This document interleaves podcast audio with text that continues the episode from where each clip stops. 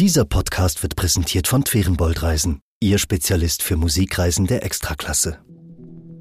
NZZ Akzent die Lesung.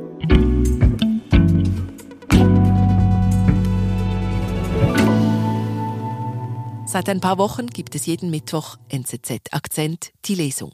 Jetzt würden wir gerne wissen, wie dir die Lesung gefällt.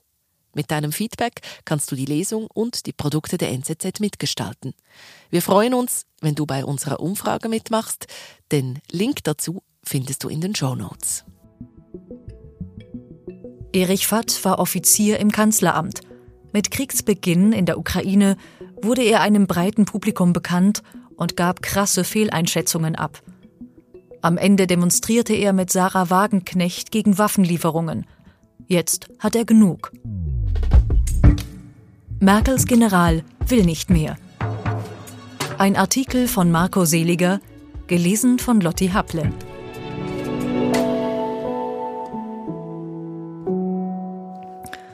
Ein Mittag im Augustiner, dem Stammhaus der gleichnamigen Brauerei in München. Menschen sitzen an runden Tischen, vor sich ein helles und deftiges bayerisches Essen. Erich Fatt, Ex-General und angefeindeter Talkshow-Gast, blickt im Strickjanker in die Bierhalle und sagt: Ich habe das für mein Land getan und mir nie den Mund verbieten lassen.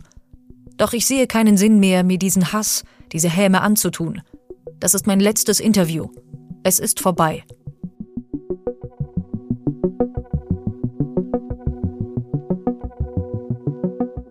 Es war der 24. Februar 2022. Putin hatte seine Invasion der Ukraine gestartet, als Fat beim Skifahren einen Anruf der Talkshow-Moderatorin Maybrit Illner bekam. Ob er in ihre Sondersendung am Abend kommen könne, fragte sie. Das schmeichelte ihm. Seit gut neun Jahren war er nicht mehr Soldat. Heute hat man den Eindruck, dass er die Zusage bereut. Erich Fatt trat mit 18 Jahren 1975 in die Panzertruppen der Bundeswehr ein. Als Kompaniechef promovierte er an der Universität Münster über die aktuelle Bedeutung des Militärtheoretikers Karl von Clausewitz.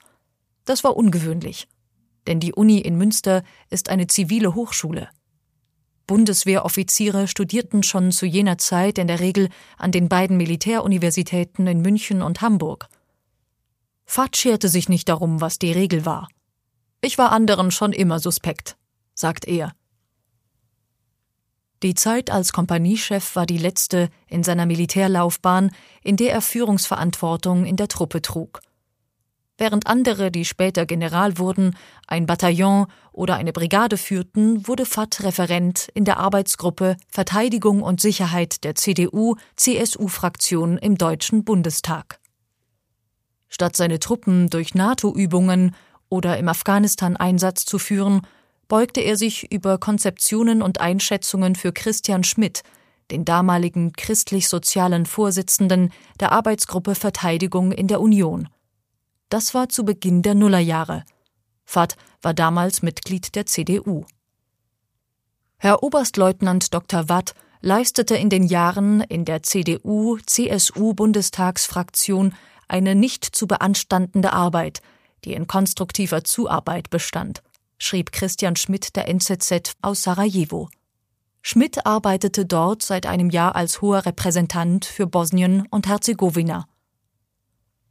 Nach ihrem Wahlsieg 2005 suchte Angela Merkel jemanden, der sich mit Militärpolitik auskannte. Sie holte Watt ins Kanzleramt. Wer ihn damals vorschlug, darüber gibt es unterschiedliche Ansichten. Abgeordnete der Union sagen, es sei Christian Schmidt gewesen. Der aber will davon nichts wissen. Entsprechende Fragen der NZZ ließ er unbeantwortet. Fad blieb acht Jahre im Kanzleramt und ging danach im Alter von nur 56 Jahren freiwillig in den Ruhestand.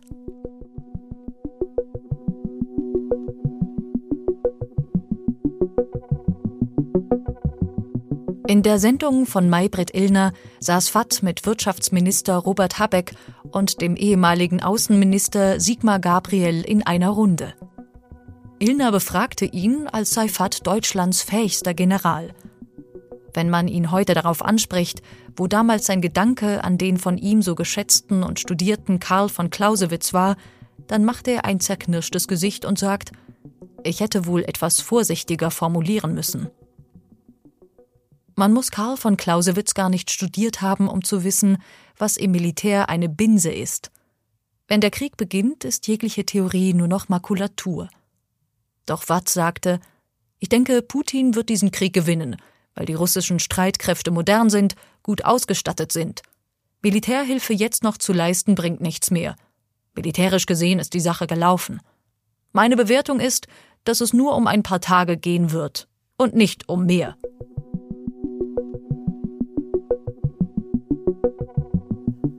Mit dieser Einschätzung war er in Deutschland nicht allein. Sie war der Auftakt zu einer Tour durch die Talkshows und Nachrichtensendungen. Schon bei Illner sprach Watt von Dingen, die er als jemand, der neun Jahre außer Diensten und über die Lage in der Ukraine kaum im Bilde war, nicht profund einschätzen konnte. Die ukrainischen Streitkräfte hätten veraltetes Gerät, sagte er zum Beispiel. Dabei verfügten sie etwa über moderne amerikanische Panzerabwehrraketen. Immer wieder erwiesen sich seine Einschätzungen als falsch. Er sagte, die Russen hätten die Luftherrschaft und lag daneben. Er sagte, Odessa werde in Kürze fallen und lag daneben. Er sagte, die Russen umzingelten Kiew und lag daneben. Im Netz macht man sich lustig über ihn. Der Krieg wird in wenigen Tagen vorbei sein. Erich Watt, 1338, kurz nach Ausbruch des Hundertjährigen Krieges, lautet ein satirischer Kommentar. Das Pferd können Sie reinlassen, es ist ungefährlich. Erich Vatt, Bronzezeit, Troja. Ein anderer. Doch Vatt machte weiter.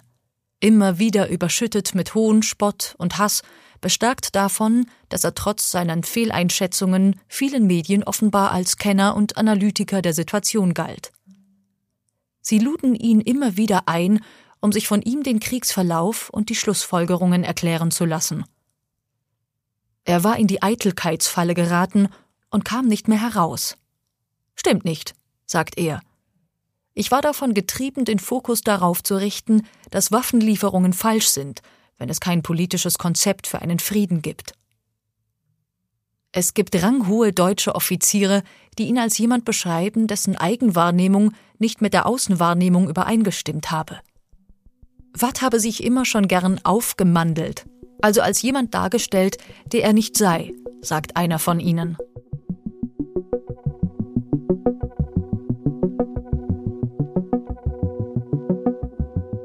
Als Watt ins Kanzleramt kam, leitete er ein Referat in der Abteilung 2 Außen-, Sicherheits- und Entwicklungspolitik.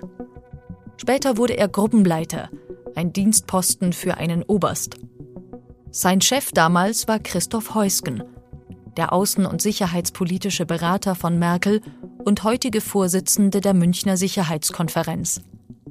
Fahrt war der Verbindungsoffizier des Verteidigungsministeriums für das Kanzleramt. Er sollte Heusgen in Abstimmung mit dem Ministerium zuarbeiten. So lautete die Dienstpostenbeschreibung. Wir sind gleich zurück. Erleben Sie mit Ferienboldreisen die schönsten Städte und Konzerthäuser mit Weltklasse-Akustik. Wir bringen Sie bequem an die besten Adressen. In die Elbphilharmonie in Hamburg, in die Scala di Milano oder Semper Oper in Dresden. Denn hier entfalten sich große Kompositionen am eindrücklichsten. Gänsehautmomente inklusive. Twerenboldreisen, Ihr Spezialist für Musikreisen der Extraklasse.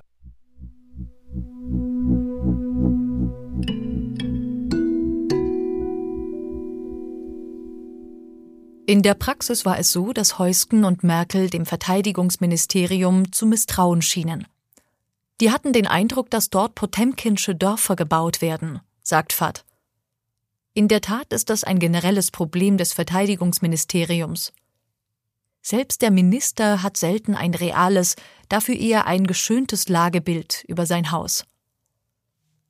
Merkel habe immer wieder um seine Einschätzung gebeten, sagt Fatt, etwa zur Situation in Afghanistan oder zur geplanten Abschaffung der Wehrpflicht durch den damaligen Minister Karl Theodor zu Guttenberg.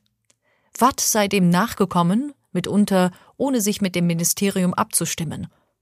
Das fand man dort nicht witzig. denn der militärische Berater der Bundesregierung und damit auch ihres Chefs ist dem Protokoll nach der Generalinspektor der Bundeswehr.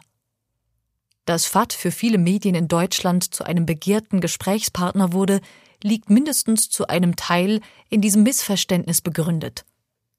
Sie bezeichneten ihn wahlweise als Merkels General oder als ehemaligen militärischen Berater von Ex-Bundeskanzlerin Merkel. Das galt ihnen wohl als Ausweis von Kompetenz. Fat, heißt es aus zwei ranghohen Quellen, sei jedoch nie militärischer Berater gewesen, sondern ein Gruppenleiter, der lediglich dem verteidigungs- und sicherheitspolitischen Berater der Kanzlerin zugearbeitet habe. Die NZZ hätte Christoph Heusken dazu gern befragt, doch er ließ ausrichten, dass er für ein Gespräch über Erich Fatt nicht zur Verfügung stehe.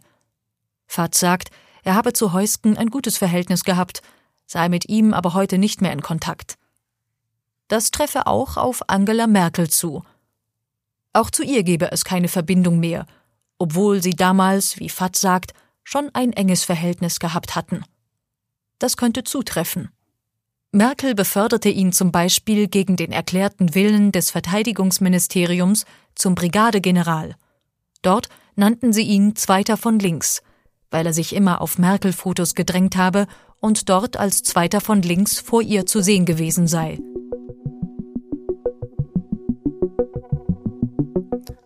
Einmal angefangen als Apologet des unausweichlichen russischen Sieges, kam Fat aus der Rolle des Putin-Verstehers nicht mehr heraus. Er ließ sich in Talkshows in die Ecke schieben, in der die Gegner von Waffenlieferungen an die Ukraine saßen, obwohl er gar nicht gegen Waffen war, sondern mit der Lieferung einen politischen Plan für einen Friedensprozess forderte. Das wollte aber niemand hören.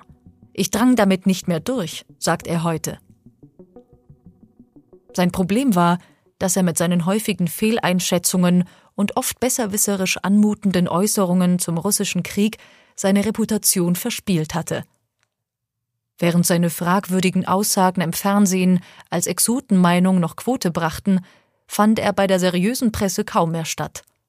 Für Fatt, der es als preußisch-deutscher Offizier als seine Pflicht betrachtet, Schaden vom Land abzuwenden und unbequeme Wahrheiten auszusprechen, war diese Ausgrenzung nur schwer erträglich. Der Vorwurf, ich hätte keine Ahnung, hat mich hart getroffen, sagt er. So kam es, dass er bei Emma landete. Die Zeitschrift der 80-jährigen Frauenrechtlerin Alice Schwarzer gab ihm noch ein Podium. Am 25. Januar fragte sie ihn dort in einem Interview, was er Kanzler Olaf Scholz im Februar 2022 geraten hätte. Fahrt antwortete, er hätte ihm geraten, die Ukraine militärisch zu unterstützen, aber dosiert und besonnen, um Rutschbahneffekte in eine Kriegspartei zu vermeiden. Niemand kann sagen, dass der deutsche Kanzler nicht genau so gehandelt habe. Doch bei Fatt hörte sich an, als hätte Deutschland den Russen den Krieg erklärt. Alice Schwarze habe ihn gefragt, ob er sich ihrem Manifest für den Frieden anschließen wolle, berichtet er. In dieser mit der linken Politikerin Sarah Wagenknecht initiierten Online-Petition ist die Rede von einer Eskalation der Waffenlieferungen in die Ukraine, von Waffenstillstand und Friedensverhandlungen. Watt gehörte zu den 69 Erstunterzeichnern. Vollends ins Abseits katapultierte er sich allerdings mit seinem Auftritt auf der Kundgebung Aufstand für den Frieden am 25. Februar in Berlin.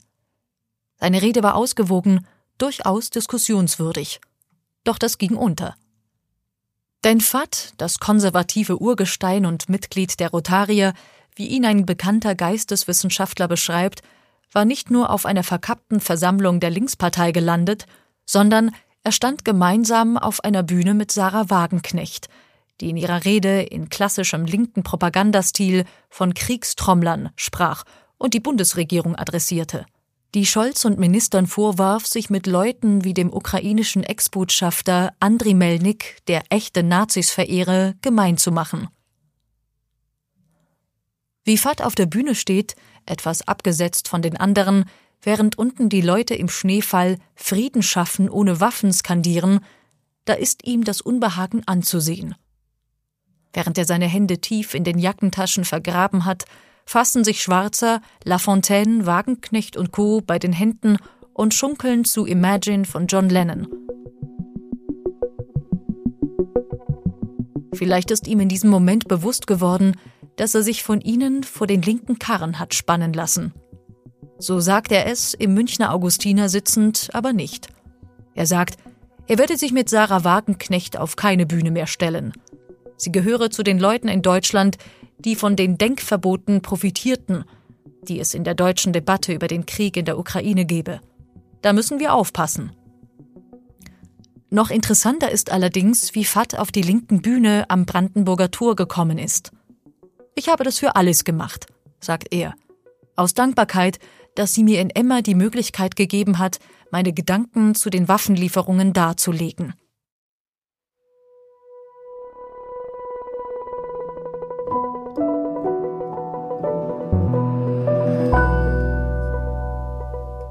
Das war NZZ Akzent die Lesung. Heute Merkels General will nicht mehr. Ein Artikel von Marco Seliger, gelesen von Lotti Happle.